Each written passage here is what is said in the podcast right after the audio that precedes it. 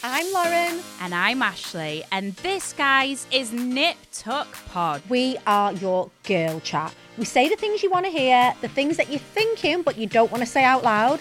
And we're all about being strong, aspirational women who basically don't give a... Lauren, anyway, if you want unfiltered chat, amazing beauty and product recommendations, then look no further, guys. This is the podcast where you will get all of the girly chat. I'm Sandra, and I'm just the professional your small business was looking for. But you didn't hire me because you didn't use LinkedIn Jobs. LinkedIn has professionals you can't find anywhere else, including those who aren't actively looking for a new job, but might be open to the perfect role, like me. In a given month, over 70% of LinkedIn users don't visit other leading job sites. So if you're not looking on LinkedIn, you'll miss out on great candidates like Sandra. Start hiring professionals like a professional. Post your free job on linkedin.com/spoken today.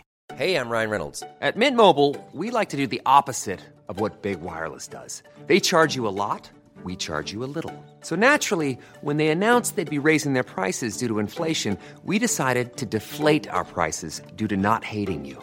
That's right. We're cutting the price of Mint Unlimited from $30 a month to just $15 a month. Give it a try at mintmobile.com/switch. $45 up front for 3 months plus taxes and fees. Promo rate for new customers for limited time. Unlimited more than 40 gigabytes per month slows. Full terms at mintmobile.com. If you're struggling to lose weight, you've probably heard about weight loss medications like Wegovy or ZepBound, and you might be wondering if they're right for you. Meet PlushCare, a leading telehealth provider with doctors who are there for you day and night to partner with you in your weight loss journey. If you qualify, they can safely prescribe you medication from the comfort of your own home. To get started, visit plushcare.com/weight loss. That's plushcare.com/weight loss. plushcare.com/weight loss.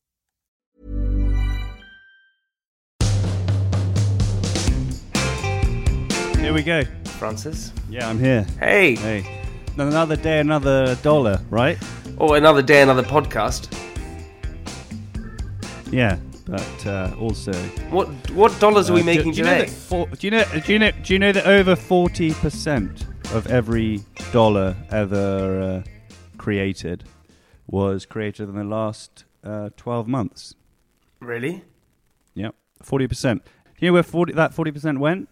Where? Well, what's been at all-time highs recently? Politics? No, the stock market. Okay, the stock market. Politics has all been an all-time high at the moment. Has it? You love politicians, don't you? Who's your favourite one? Blair. Matt Hancock, isn't it? You love Matt Hancock.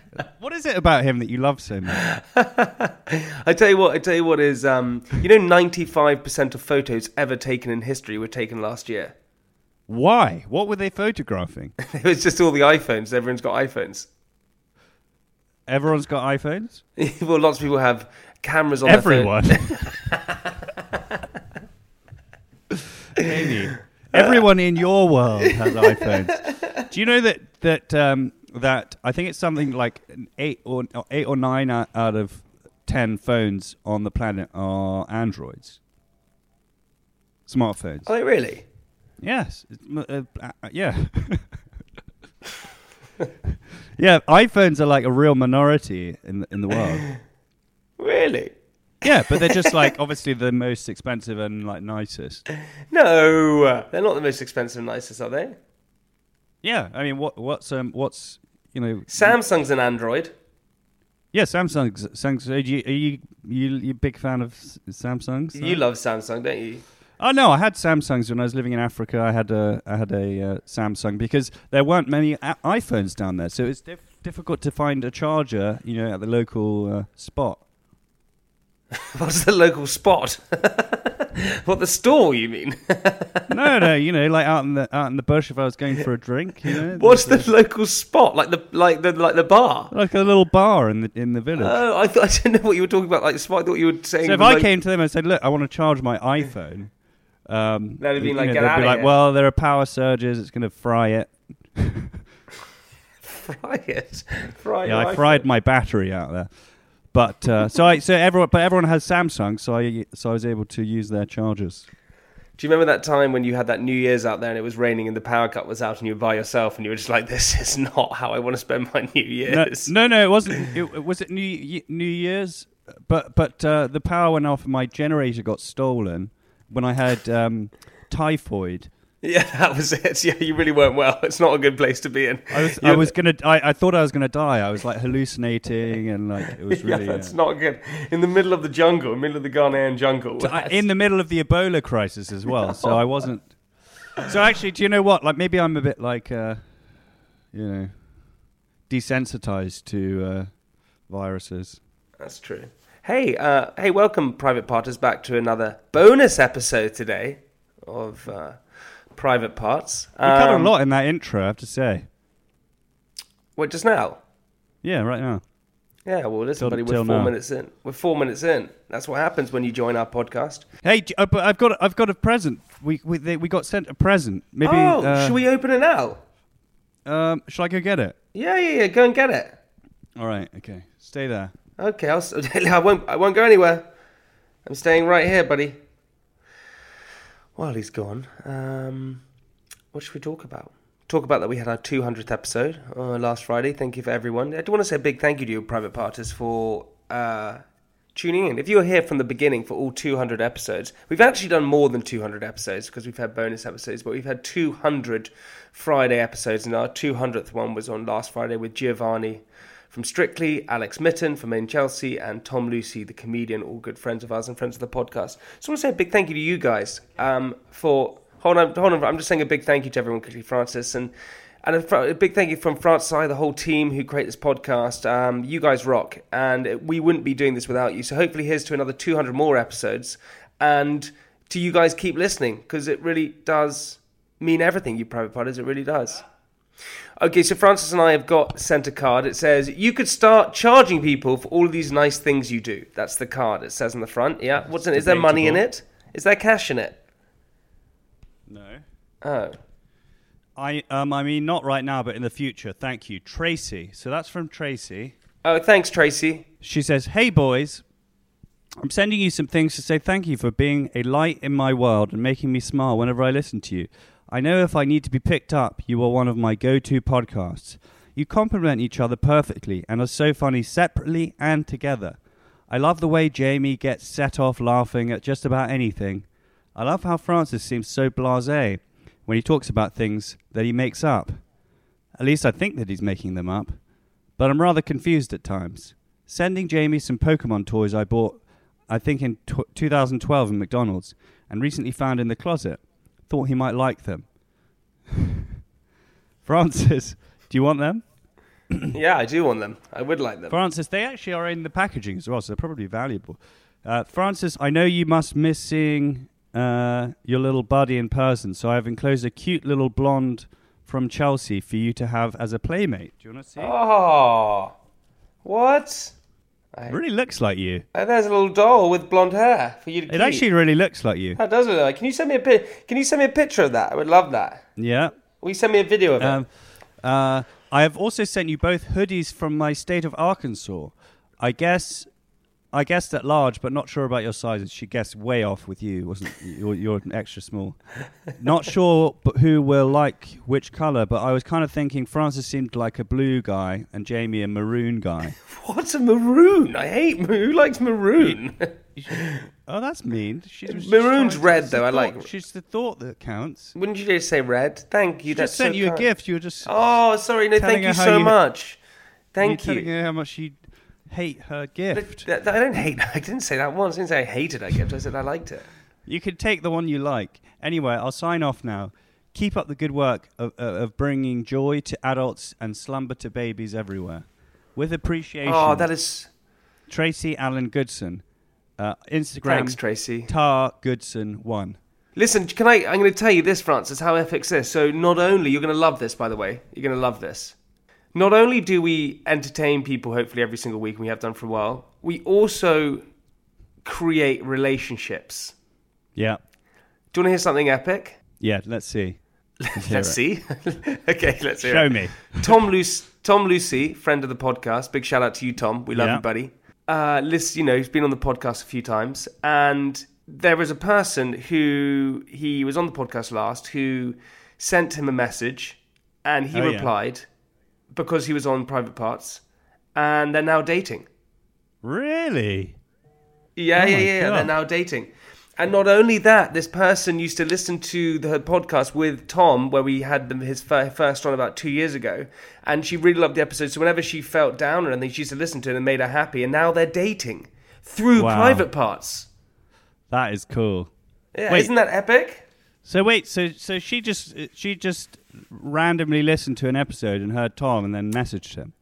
Yeah, well, 2 years ago she listened to it. She's big. She likes podcasts. She then listened to Tom the other day and saw a picture of him because we put a picture of him. She's like, "Oh, he's quite hot."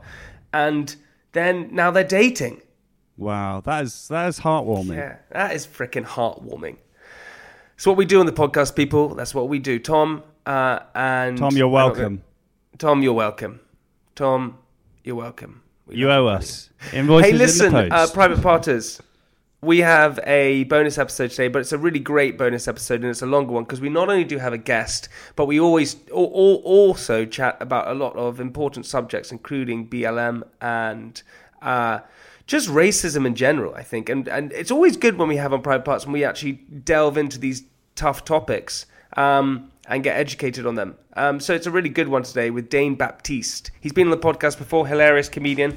He has a show out at the moment on BBC Three and BBC iPlayer. BAMOUS. Tackles a lot of really tough subjects, really interesting subjects, really important issues, and also makes it incredibly funny at the same time. Go and check it out. BBC Three and BBC iPlayer at the moment. This was a great episode, wasn't it, Francois? It was an excellent one. It was an excellent one. So, ladies and gentlemen, without further ado, here's the bonus episode of Private Parts with Dane Baptiste. Everybody, enjoy. Enjoy.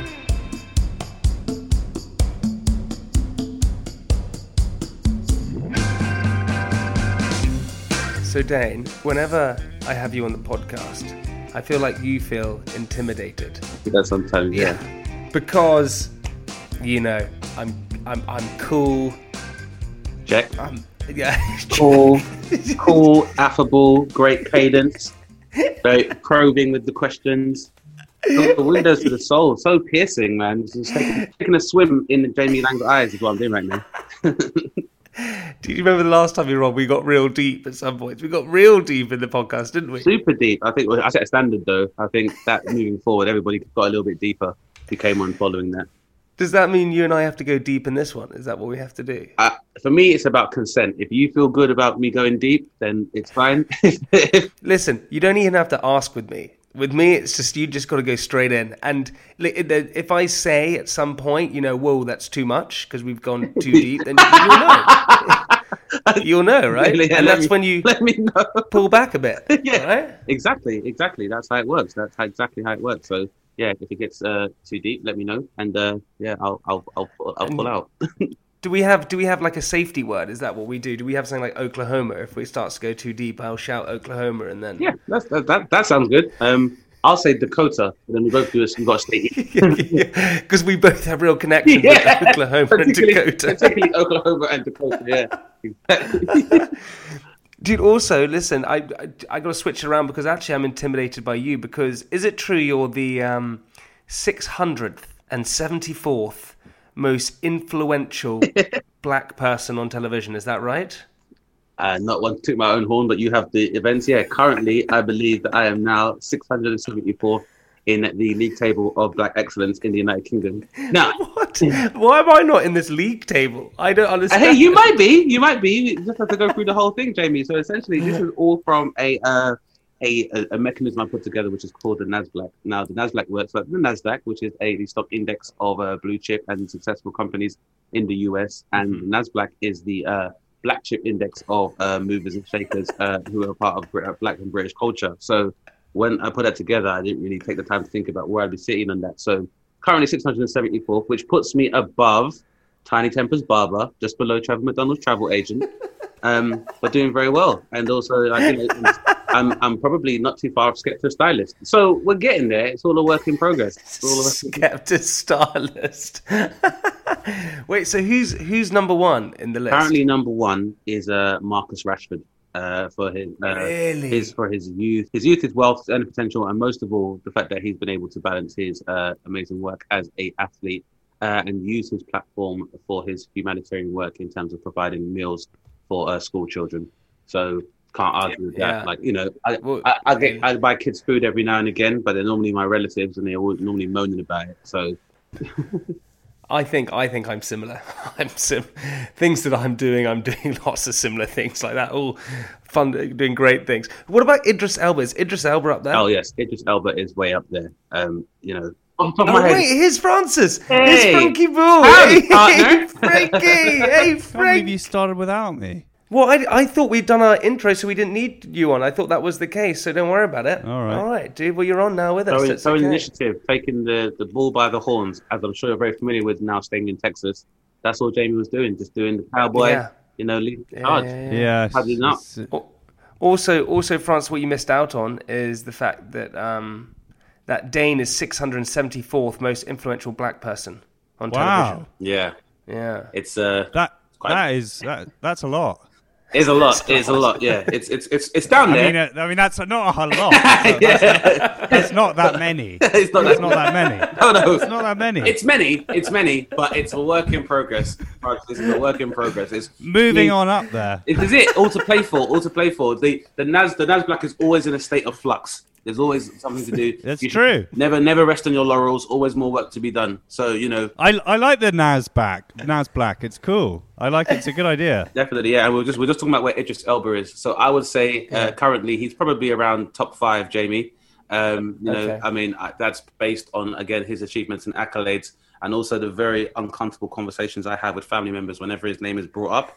Yeah. Oh, Idris. And I'm like, oh, no one needs to see this dimension of your sexuality, auntie. So, yeah. He is sexy, though. He is sexy. He is so sexy. It's just really awkward. So I did a selfie with him once. I put it in a family WhatsApp group. And the comments, I mean, they were positive, but not in a positive that we would like. Yeah, from family members. So Idris Elba and I, we stayed in the same hotel once in New York, and I remember seeing him at the. Obviously, we were both English, but it's the only English people in the hotel. And I was sitting like down the sort of, what's it called? You know, where you're checking in the hotel, and that's the whole story. Oh, it's sweet. Okay, cool, man. But you see, Jamie, that is the level of profile that Idris Elba has. Like, Francis didn't speak to him. He just knew he was staying in the same hotel. And that's enough for an anecdote. That's what people do. People will be like, there I was, putting out my washing, and Idris Elba walks past the fence. You know, I didn't feel like it was that cool to, like, go, hey, Idris, do you want to come and watch... My God, he is so used to that. Dane, do you know what is cool? Going up to Idris Elba and asking for a selfie. That is cool. I mean, yeah. That is cool. I mean, but do you think it's uncool to ask for a selfie? It depends who it is, I think. It's just down to people. I mean, personally, I feel like people don't like the idea of selfies and idolatry and being like, I don't want to pester this person. But I feel like, you know, if you're going to meet Idris Elba, it's going to be a memorable occasion. Yeah. And I don't know when I'll meet him again. And also, I might be like, hey, Idris. And he'll be like, have we met? And I can be like... Damn right we've met. Remember this? We spoke for hours. Yeah. This, like, you don't remember this? What happened on the day? The song that was played in the background, Idris? Well, fine.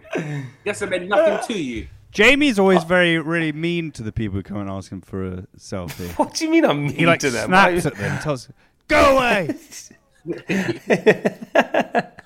I don't do that ever. It's actually quite sad. I couldn't see that. I didn't do that. No. Jamie's so overly nice to all of them. Yeah, I could definitely see. Jamie could be like, just a second. Let's take the picture outside of the sauna. That'll be fine. Oh, we can do it in the sauna. It's up to you. Wait, hang on. You just both were criticisms. Like both were. One was just me just being overly nice. The other was just me being negative. The only time that I've been in a sauna with someone, and it was really embarrassing. I was in the sauna with. Our friend Spencer, and Gary Barlow was in the sauna with us in his Speedos. And Spencer we were sitting in there, and it was like everyone, you know, it's like being in a lift, everyone's just quiet, no one says anything, and obviously it's Gary Barlow. Spencer then, in about 5 minutes in, went, all right, Gary. And Gary Barlow said, all right, and 2 minutes later walked out, obviously. Oh. Why would you say, all right, Gary? Yeah, but how long had he been in there? Because 2 minutes is, you know, may seem like a short time, but he might have been in there for like 10 minutes already. Also, just Gary isn't a name that's really carried it on, has it? It's one Imagine of those naming names your that's... baby Gary. Yeah, I mean, it's going baby extinct. Gary as a name. It's actually going extinct. A lot of people, less people are. Well, yeah, a lot less people are calling their kids Gary all of a sudden. So I think the name Gary and I think maybe Nigel, like those are the names. And Trevor. They're going extinct. Because imagine calling your baby Nigel, Trevor. What was the other one? I feel like Nigel's is not going well right now. Nigel. Some of the more significant Nigels nowadays are not doing very well. Like I really like next 5 years. Nigel will go the same way as Adolf. Like people go, I say Nigel, and they'll be like, Have you read a history book? Are you fucking crazy? Are you the son to find love? But I think there are other, like Jeffrey is probably going to be off the list as well. Jeffrey, why? Because of Epstein. Yeah, I think Jeffrey's Donald will probably be off the list. Yeah, Donald's not going to do well for a little while. Yeah, Donald's going to do it unless you are a cartoon duck. It is not going to fly for a minute. Baron, also, I don't imagine Baron's going to do well as a name for a long time. Yeah. It's actually true. Which names are going to do well, do you think? Oh, Dane. Who is anyone else called? Have you met another Dane before? Have I met another Dane? I've never met another Dane, but I'm aware of other Danes, like Dane Bowers from Another Level. Oh, yeah. And then Dane Cook, the comedian in the States. Oh, yeah. And the Danish people. The Danish people as well. And then 80s pop star Taylor Dane, who I've yet to meet. But she was pretty cool. That was a cool Dane. Wait, where are you on the Dane deck? That's a good question. That is a real good question.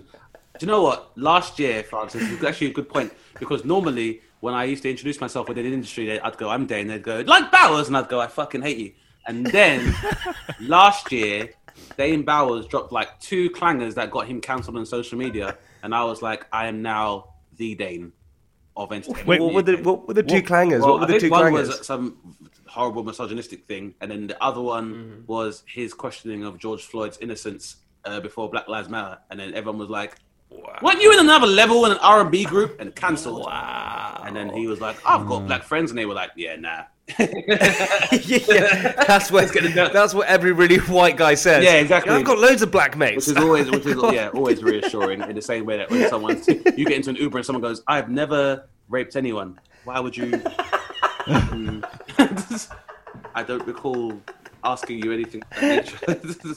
That is, but it's so funny. That is the typical thing when someone says, "You're racist." I'm not racist. I've loads of black men. Yeah, it's the thing. Oh no, I've got a gay cousin. I can say that. Something someone else has doesn't make me feel better about their offences. If I broke your chair and then was like, "Don't worry, Jamie, I've got a sofa right here at home," you're gonna be like, "Well, how the fuck does that help me? How does that help me?"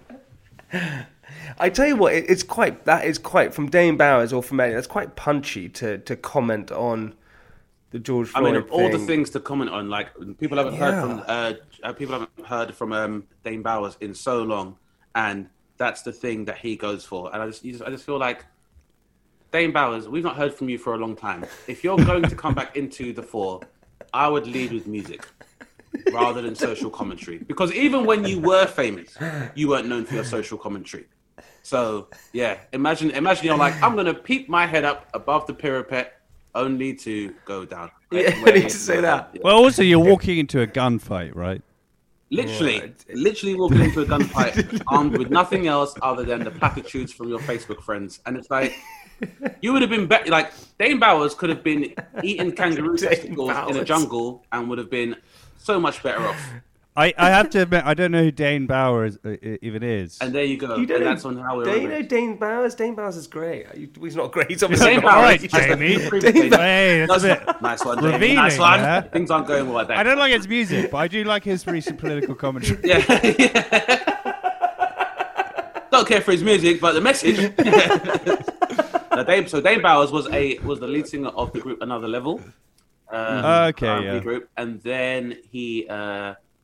Had some political views. I don't know what Another Level is. Yeah, so he had a solo career. He had a solo career with a song with Victoria Beckham when she went solo called "Out of Mind." And where was I when all this was happening? I'm probably getting educated or something. I don't know. Probably getting educated or some shit. When was this? He also famously went out with Katie Price. Oh. Yeah, he did. This is when she was still known as Jordan. And then they had a sex tape that leaked. So it's just been win after win after win. Just killed it. Just been knocking them out the park. How do you know so much about Dane Bowers? Is it because you have the same name? Yeah, I had to learn. I had to be like, is this what it takes to be a successful Dane in entertainment? Is this what it means to be a Dane in entertainment? There's so many cool Jamies and Francis all over the place. And I look up the closest Dane to me. Anyway, I'm the Dane. Do you know what? Because the whole Black Lives movement was incredible and powerful in so many ways. But there were a lot of people, especially sort of white influencers, who thought, I'm going to get a part of this, and they would then turn up in the crowd make fools of themselves because they didn't even know why they were there. Yeah, basically showing up or doing the black square, and then a lot of weird performative activism where they just put up a fist with a mask on and be like, "That's my job done." Well, changed back home. What's your view on that, Dane? Do you have a view on it? Because it was a big thing, right? I mean, so far as the input from influencers, I guess it's really down to who they're influencing. I think raising awareness to people that were previously unenlightened is important, and sometimes that can come from the most non-conventional places, or unconventional places. Sorry, but I think I do get quite cynical when. You look at the background of other people and I'm like, well, there's no point in like saying you have solidarity with this and then showing discrimination to people in every other walk of your life. Doesn't really kind of make sense. Or if you're continuing to feed into a system that perpetuates this, doesn't really make any sense. Like, for me, it's as simple as people who were maybe like, well, I think there's an issue with black on black crime. Yeah, but you sniff coke. So who do you think they're fighting over? So it's really a chicken before egg kind of situation. But I mean, for the main thing for me is there's always going to be naysayers or detractors, and people always will tend, especially the times we're in now, people always tend to attach themselves to an ideology because I guess people are always trying to find meaning, especially on social media where it's very easy to be lost in a sea of what is true democracy. People want something to rally behind so they can kind of stand out. So. I think it's just kind of a normal phenomenon that like if there is an issue, and a lot of the time oppression or struggle is normally how we define our humanity by. So normally people want to get involved in that, be like, I was part of that as well. It's very the same. Yeah. It's like, when people say, I don't know how well we're going to do this year. I'm like, I didn't see you playing for any football team. What do you mean we? Like, if your team wins, you don't get a share of the money that they win the Premier League with. So... but I think also like people, humans are we are social creatures, right? Exactly. We're designed to be in a tribe, right? And when you if you remember at the beginning of the last year, we were all kind of locked down, separated from all of our friends, and felt very isolated. Yeah. So I think there was this big movement that everyone felt like they were like, oh, we can join in on this, and I think people were also looking for a way to vent their anger as well at the system that was imprisoning them, right? Exactly, and it's exactly that, and I think it's all part of it, and I think in this instance, this incarnation of the Black Lives Matter movement kind of was really probably is the one that was a lot more reminiscent of previous struggle for civil rights in that as it continued, then it became a part of a larger conversation about inequality and discrimination. And as you said, Francis, I think it definitely brought to the fore a lot of disenfranchisement that a lot of people have. And I feel that, if you can have a conversation about inequality at very binary terms of the haves and have-nots, then it allows for everyone in between to be able to vocalize their stuff as well. So obviously I have complete solidarity with BLM as a movement, but it's also allowed me to be a lot more aware of some of the subgenres of issues of oppression that I may not have been as aware of. So for example, the fact that people have to emphasize that black trans lives matters deals with the fact that even within the black community, we may have to address issues of transphobia amongst people, because if you are a black trans person, you are dealing with two forms of discrimination. Doesn't mean because you are dealing with those two that one of them that I identify with is any less.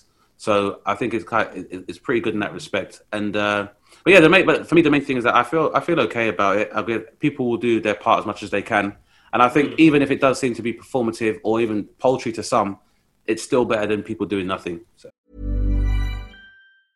Ryan Reynolds here from Mint Mobile. With the price of just about everything going up during inflation, we thought we'd bring our prices down. So to help us, we brought in a reverse auctioneer, which is apparently a thing.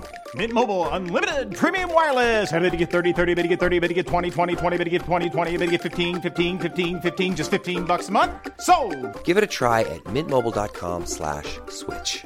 $45 up front for 3 months plus taxes and fees. Promo rate for new customers for limited time. Unlimited more than 40 gigabytes per month. Slows full terms at mintmobile.com.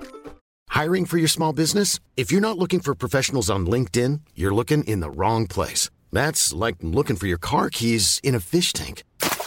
LinkedIn helps you hire professionals you can't find anywhere else, even those who aren't actively searching for a new job but might be open to the perfect role. In a given month, over 70% of LinkedIn users don't even visit other leading job sites. So start looking in the right place. With LinkedIn, you can hire professionals like a professional. Post your free job on linkedin.com/spoken today. There's never been a faster or easier way to start your weight loss journey than with PlushCare. PlushCare accepts most insurance plans and gives you online access to board-certified physicians who can prescribe FDA-approved weight loss medications like Wegovy and ZepBound for those who qualify. Take charge of your health and speak with a board-certified physician about a weight loss plan that's right for you. Get started today at PlushCare.com/weight loss. That's PlushCare.com/weight loss. PlushCare.com/weight loss. Yeah, it's interesting. Dane, have you ever felt any discrimination ever in your life, in your career, in anything at all? I mean, yeah. I mean, loads in so many different ways, and it kind of varies. I guess, obviously, race would be one of the overarching points of discrimination I've dealt with from my whole life, and to the point where, you know, it's almost dealing with racism as a black person is, it kind of almost becomes atmospheric in that you, it's like I breathe in oxygen and racism because it's that woven society. Yeah, I mean, it's something you always have to factor in. And it can be at very extremes. I believe, like, for most people's experience, most black or brown people's experience of racism, it's like losing your virginity. It's like you don't forget your first time. And I think depending on how that experience is, that will determine how you proceed as an adult. Some people, most frequently what you'll get is two schools of people that I suppose choose to ignore it and maybe rise above it or try to thrive in spite of what they might perceive to be racial rhetoric or discrimination. And then, you know, some people, I guess like myself, whereby when I looked at that as a structure, it was like, well, this structure has no real factual or scientific basis. So it was more of a point to demonstrate by example how it can be dismantled, and also just to choose to exist and thrive in opposition to stereotypes about you. So, yeah, I've dealt with it quite a lot, man. That's probably been the main one. And fuck, yeah. It's insane because I haven't felt or experienced discrimination, but then I was talking about this with my girlfriend and her sister, and their dad's from the Middle East, and so they're Middle Eastern, and my sister's girlfriend said she had it when she was first. She first went to university. They went to a club, and they were going into the club, and they were being checked. And the guy in front of her turned to my girlfriend's sister and said, "You better check her. She probably have a bomb in her." Yeah, and she was so upset. She had to go home. She couldn't go out for 2 weeks. It really hit her. And she said, "You don't understand the impact it has on an individual when someone is I don't think most people racist or whatever towards them. It really hits them." Oh, definitely. And the thing is, it's interesting to say when you say you haven't experienced discrimination. I think that's been a big part of the shift in the narrative, is that when people discuss white privilege, it's not always about like these advantageous parts of like you get better jobs or more pay. It's almost the privilege of oblivion, in that, Jamie, as irrespective of your race, is like, I don't go out and aggress anybody or pick a fight. I'm not a bad person and I don't invite any negative energy. And so by that merit, then I don't want to cause any harm or be subject to any kind of harm. And it's how most human beings will try to live their lives.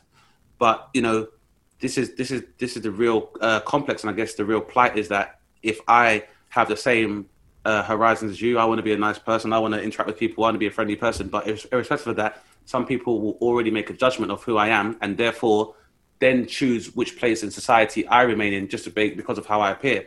So even in that story where you're like, oh, it's terrible because my girlfriend's sister couldn't get into the bomb, I was thinking, well, at least she got in, because I remember going to university and they just take a look at you and go, you're not even coming in tonight. And Are you serious? I grew up in London, but when I moved to the north, I was just in West Yorkshire. So I wasn't even like in Scotland. I'm in West Yorkshire, where my family live, and you are getting turned away from nightclubs like it's Jim Crow. Like, I remember being in a nightclub in Leeds. They'd have like a dance room, like R&B and hip hop room, and what's called a cheese room, because I found out that cheese is not only an amazing delicacy for white people, it's also a genre of music. And would Dane Bowers be under cheese? Yeah, yeah. I mean, he's the cheese king. I wasn't even aware that cheese was a genre of music that could be enjoyed for a whole night. And people go into rooms and they listen to like theme songs from TV shows that they like, and they dance to. I didn't know people did this. I know people did it. Surely you didn't want to go to that nightclub anyway. Yeah, in your living room, I knew you would do that. In your living room, you might dance to the theme of Friends. I didn't know you'd pay to do that in a nightclub with your friends. The theme of Friends. That's what people used to be. It's like, this is my song. So no one knows. You're like, and it's like, the love life to your way. Well, people actually go, they say, I'm going to go to a nightclub. Cheese room. And find, and I'll go to the cheese room. Yeah. And it's like people doing this to like the countdown. I love my life. I'm like, what the fuck is happening here? I'm like, what is going on here? And you got turned away. And so there's the cheese room. So they're separated, and there's the cheese room. And I think I was looking for my friends, and the bouncer was literally like, we're not having guys like you coming here to mess with these girls. So, and this is in the 21st century. And I can tell you, any black male living anywhere past Birmingham can tell you about this experience. I wasn't even aware that it was that bad until I got there, and I was like, this is insane. This is like real Jim Crow. And there's stories of those things all the time. And what was your response? Do you have a response, or do you just walk off? Your response would be like, what the fuck is that based on? Literally, I remember being in a nightclub in Bradford, a guy saying, I can't come in because I'm wearing trainers, and a white guy literally walking past wearing trainers, and I'd be like, what about that? He was like, yeah, but those are like running shoes, and these are like rubber shoes, and I'd be like, come on, buddy. Just if you don't, I would actually rather you be honest, so I save myself some time rather than come up with these stupid reasons. But normally, it'll always be stuff like, oh, there's an R&B club down the road that I think you'll enjoy a lot more. And this is an example of this is all with. So you may have heard of District Nightclub in Piccadilly. Yeah. This will happen. There was a big scandal about District Nightclub not allowing black women of a particular being boycotted. Yeah. And then, ironically, eventually shutting down due to a fight that took place between Albanian organised crime members. So, but yeah, it's a common thing. So, I've dealt with that discrimination all the time. I've dealt with a lot of discrimination in comedy as well, because comedy, like as an industry, will reflect society, especially because it's such a person intensive kind of industry. But in comedy, I would say some of the legends that I know that I grew up with in comedy, Chris Rock, and all these guys, it feels like they were the sort of Eddie Murphy was one of the biggest, freaking insane, absolutely. Right? And so still one of the biggest. Kevin Hart is one of the biggest, Hart. It's such a good point you bring up, Jamie, because this has been a big part of my plight and this is probably one of the big points of industrial racism within entertainment is that. One of the very good ways of dealing with racism through discourse has been comedy. So normally when you find, people who descend from immigrants or non-white people living in the UK, amongst themselves, we tend to kind of make jokes about stereotypes that are basically projected onto us or stereotypes that we're aware of us. And then we kind of challenge those with each other. And this is how you kind of rapport build. And it's almost in a way you're kind of celebrating it. And so far as comedy, we all know that America's social fabric, America's known for being very overtly racist. But what they've had is that America's always been comfortable with a black presence in their homes. This is part of their legacy of slavery, is that even though it's an overtly racist country, having a black person in their home by method of working in their home as a domestic or actually being on TV, it means if you were someone who wanted to know about the black journey in America, you can see it. Whereas in the UK, particularly over the last 20 years, this is a presence that kind of disappeared from TV and is only now beginning to reappear, largely due to a lot of success of black creatives on social media or online. So, but what it means is that in America, because we had Chris Rock and stuff, but even going far as, you can go as far back as Dick Gregory was the first African-American on TV. They've had Flip Wilson, Red Fox, Richard Pryor, Eddie Murphy, Chris Rock, Dave Chappelle. So they've had a long legacy whereby if you are someone, unless you are rigidly refusing to acknowledge black people, you can watch it and be like, okay, so I have an idea of what it's like. So I have a mouthpiece. In the same way that people will have their misgivings or preconceptions about, the trans community or the LGBT community. But now they'd be able to see so many other different devices whereby they get a bit more of an insight into that lifestyle and into that community. The problem with the UK is that this has not happened in this country, whereby most people, if you ask them to reference their most known black British comedian, they'll say Lenny Henry. Now, Lenny Henry has been the prominent comedian as long as I've been alive, as long as we've all been alive. And that means that there's not been any kind of evolution. Plus the fact that Lenny initially was a impressionist means that his jokes were being written by Oxbridge writers who themselves would have had no real connection to the black community. So what tends to happen with a lot of black comics when they begin to prosper on mainstream TV is that because black audiences for so long haven't seen someone that represents them, they're kind of like, well, that's not really for us. And so there's a massive disconnect where black comics that enjoy mainstream success find it very hard to connect with black audiences, and black comics that have built their audience amongst black people find it hard to kind of transcend onto the mainstream, because it's been this gulf for so long whereby there are a lot of people in the UK who, not because they're racist or discriminatory, but just by the merit of geographics, do not see a lot of black and brown people very often. If you live in County Durham or in Darlington, you just don't see a lot of black people. They just don't live there. Yeah. This is not a bad thing. This is just a function of demographics. There's the majority of people in this country are white. So, but what you can do is that if you watch TV, you'll be able to get a direct narrative about the life of being a black person in the UK. But within the UK, all you see that happen normally is with sports and entertainment. Now, if you're watching an athlete, you only get really a soundbite. They don't really talk about who they are. It's about what they're doing. In the same way with music, it's very much linked to youth culture. So again, you're getting only one dimension. Comedy is very different, because normally when we're being like weird with each other, or when people are trying to get to know each other, any kind of public speaking, normally you use comedy to kind of ease the tension. So because Britain has been deprived of that for so long, that's why there's such a schism whereby it's like, we don't know. And if you are a white person living in somewhere like County Durham, and the only time you see black people on TV and they're either running or jumping or kicking a ball, or they're rapping and they're like in their 20s and you're in your 30s and you're our age, and the only time you see black people on TV is if they are on TV discussing racism and nothing else, and they're obviously pissed off, you are already building a image in your head where you're like, well, I can't talk to any black person because they're always going to be pissed off and think I'm racist.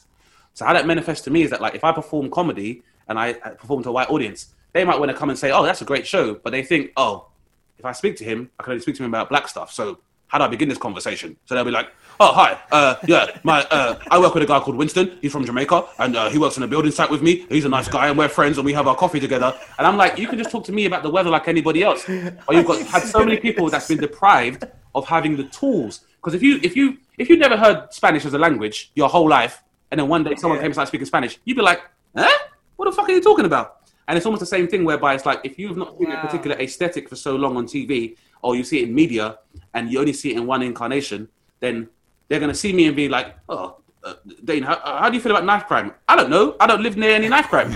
But they've been taught that this is what they link it to. So that's the real problem. Trying to relate to you. Yeah. Dane, listen, because that also, that leads us on to your show, right? Because this is like a big thing, right? Not only for yourself, but I just think it's insane that you've written and created this show. It's called BAMOUS, right? Isn't that right? BAMOUS. Sorry, I pronounced it wrong. BAMOUS. But it's insane, and it's been received incredibly well. It's on BBC iPlayer and BBC Three.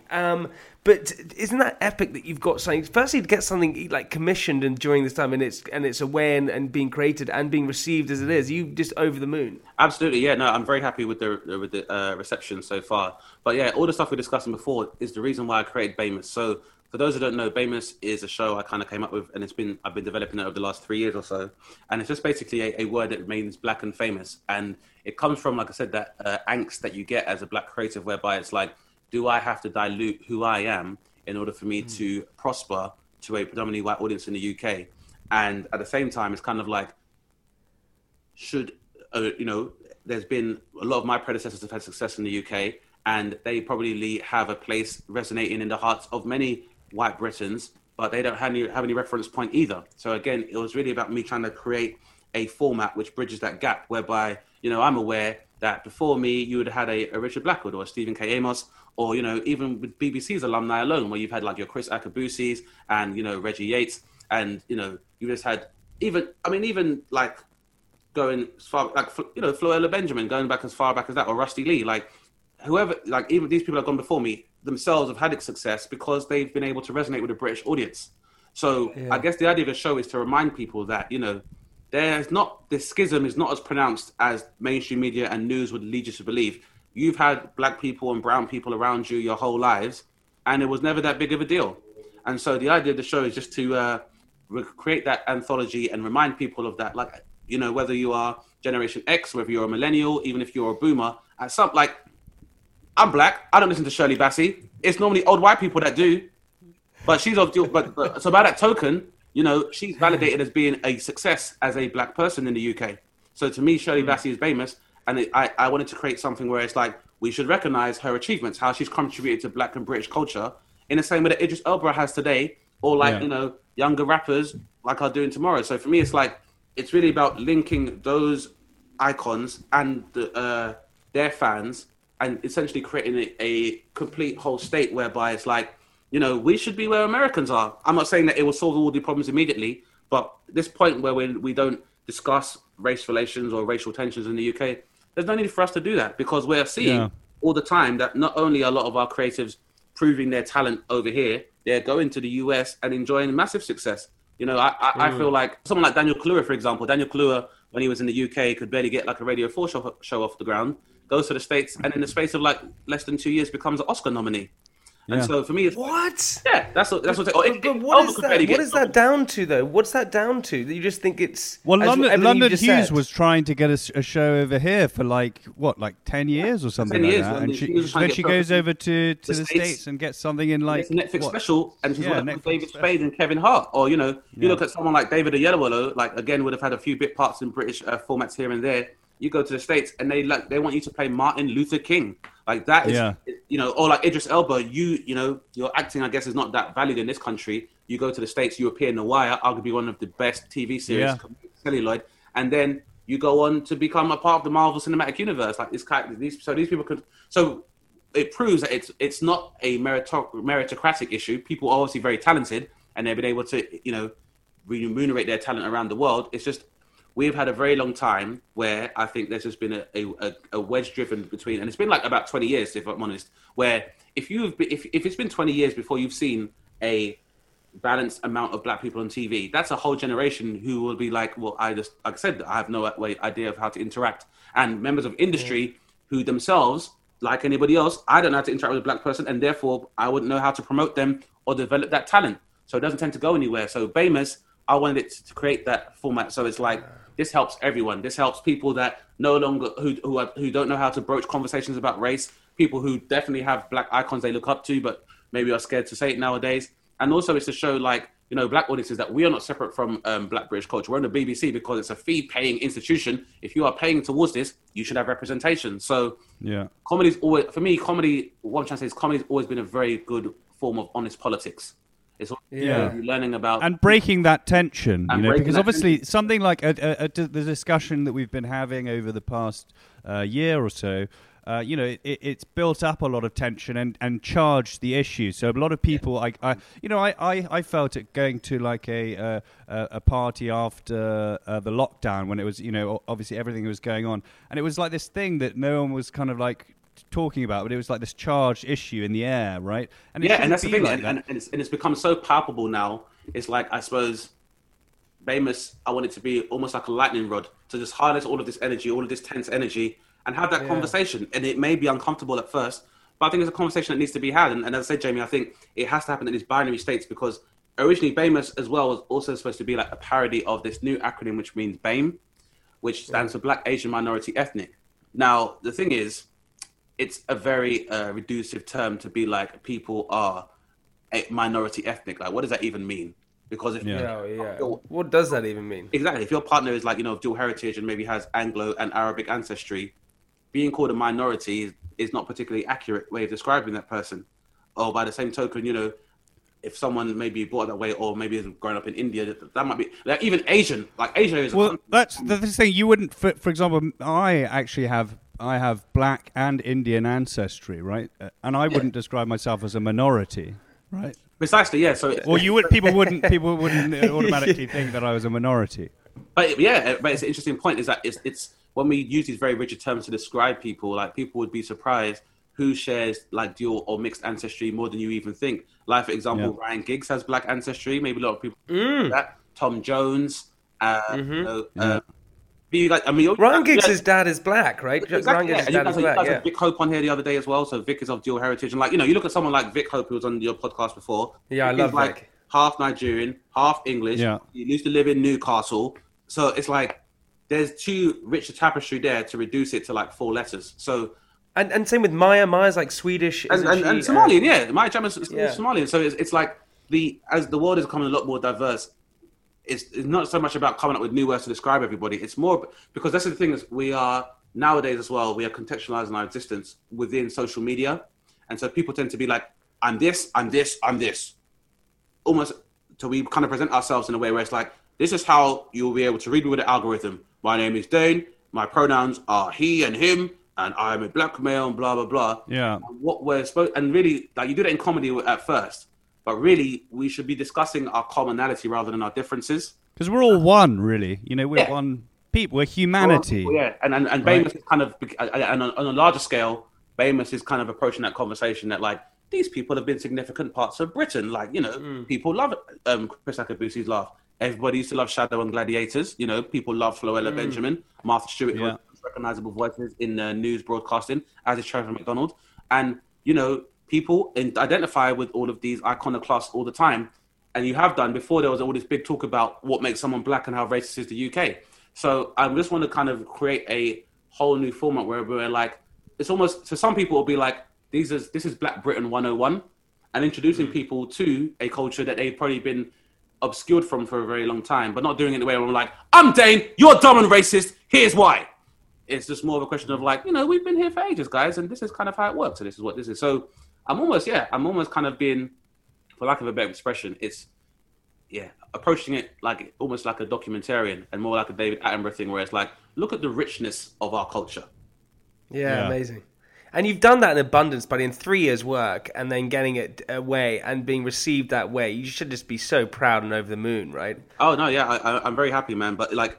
As I said, it's because I recognise the political aspect of it. I definitely want BAMOUS and for people to understand that I operate in BAMOUS as a civil servant to the people. Like, so the NASBLACK, as for example, and I'm like, you know, Marcus Rashford is at number 1, Idris Elba is at number 2. If you don't agree with that, I really want to welcome the feedback from audiences and to stimulate the conversation, because by doing that, people will be like, well, I think I like Kano, I like Skepta, and he should be in there as well. And the way I want it to work is that the more that people want to reference icons they believe should be on the NASBLACK, the more these names are continuing to appear in a narrative about British culture. So the more people are like, this is bullshit. Vic Hope should be up here. Dane, you should be 774th. If you say that to me, though, I will block you. You'll be so blocked. All right? I'm doing my best, everyone. But wait, so you compiled the NASBLACK? Yeah, I mean, I initially compiled the initial one, but I think I want to make it a... the function of the NASBLACK is going to be like an algorithm which takes into account, like, you know, how many hits someone gets when you search their name in search engines versus likes they accumulate, views they accumulate on the internet, and then mix that with, like, you know, their goodwill, philanthropic work, and then after all that, it comes down to the people. It's a people's poll, and like I said, I want to create a genuine and honest political conversation about identity. So I want that to kind of be ongoing. So speaking of identity, what do you think? What do you so what qualifies one to get on the NASBLACK? If I have black ancestry, could I get on the NASBLACK? Are you trying to get on it, Francis? Francis is trying to get on it. Francis, it's funny you say that. We do have specialists that do oversee the curation and the addition to the NASBLACK. So if you do have some ancestry, I'm 1% Bantu. 1% Bantu. Hey, that's a start. That's a start. Listen. Yeah.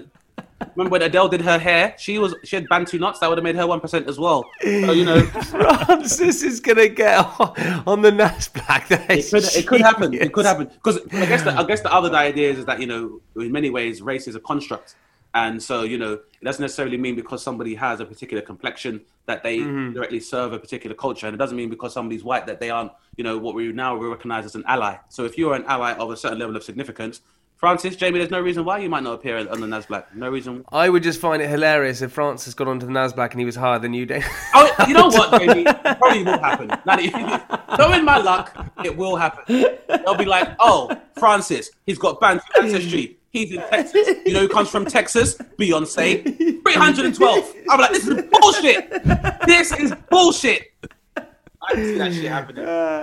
Mate, Dane, listen, honestly, guys, go and check it out. It's on iPlayer on BBC 3. It's a great watch. And Dane, honestly, buddy, congrats to you, dude, because this is huge congrats. You know, it's a really funny take, but it also highlights and doesn't shy away from these serious ideas and issues and things like that, which is just insane. And that's everything that you want. I think it's also important to break the tension and to remind everyone that we are all, you know, we're all here together and we're all one. And that really is the point, man. I think it's always been, for those men that believe it, it's been, you know, in some ways, Britain's real commonwealth amongst its people, at least, has always served, you know, as our cosmetic, you know, and giving us a good status as our cosmetic. Like, even, for example, I always say, you know, you can look at British music, for example, compared to the rest of Europe.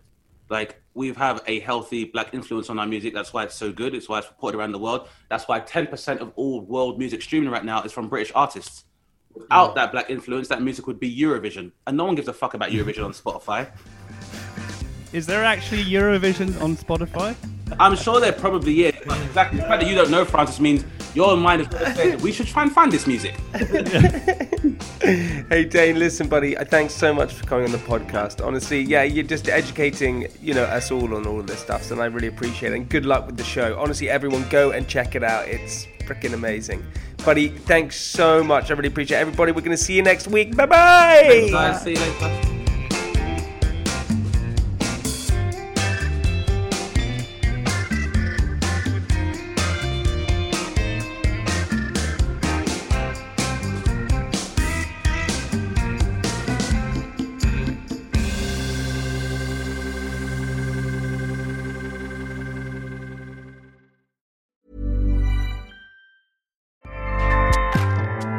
Acast powers the world's best podcasts. Here's a show that we recommend. Hi, I'm Jessie Cruikshank. Jessie Cruikshank. I host the #1 comedy podcast called Phone a Friend. Girl, let's phone a friend. Not only do I break down the biggest stories in pop culture with guests like Dan Levy and members of NSYNC, I do it with my own personal boy band singing jingles throughout. Because it's my show. It's your show, girl. New episodes of Phone a Friend. Yeah. Drop Thursdays wherever you get your podcasts. So work it, girl, yeah, work it. Okay, that's enough. Acast helps creators launch, grow, and monetize their podcasts everywhere. Acast.com.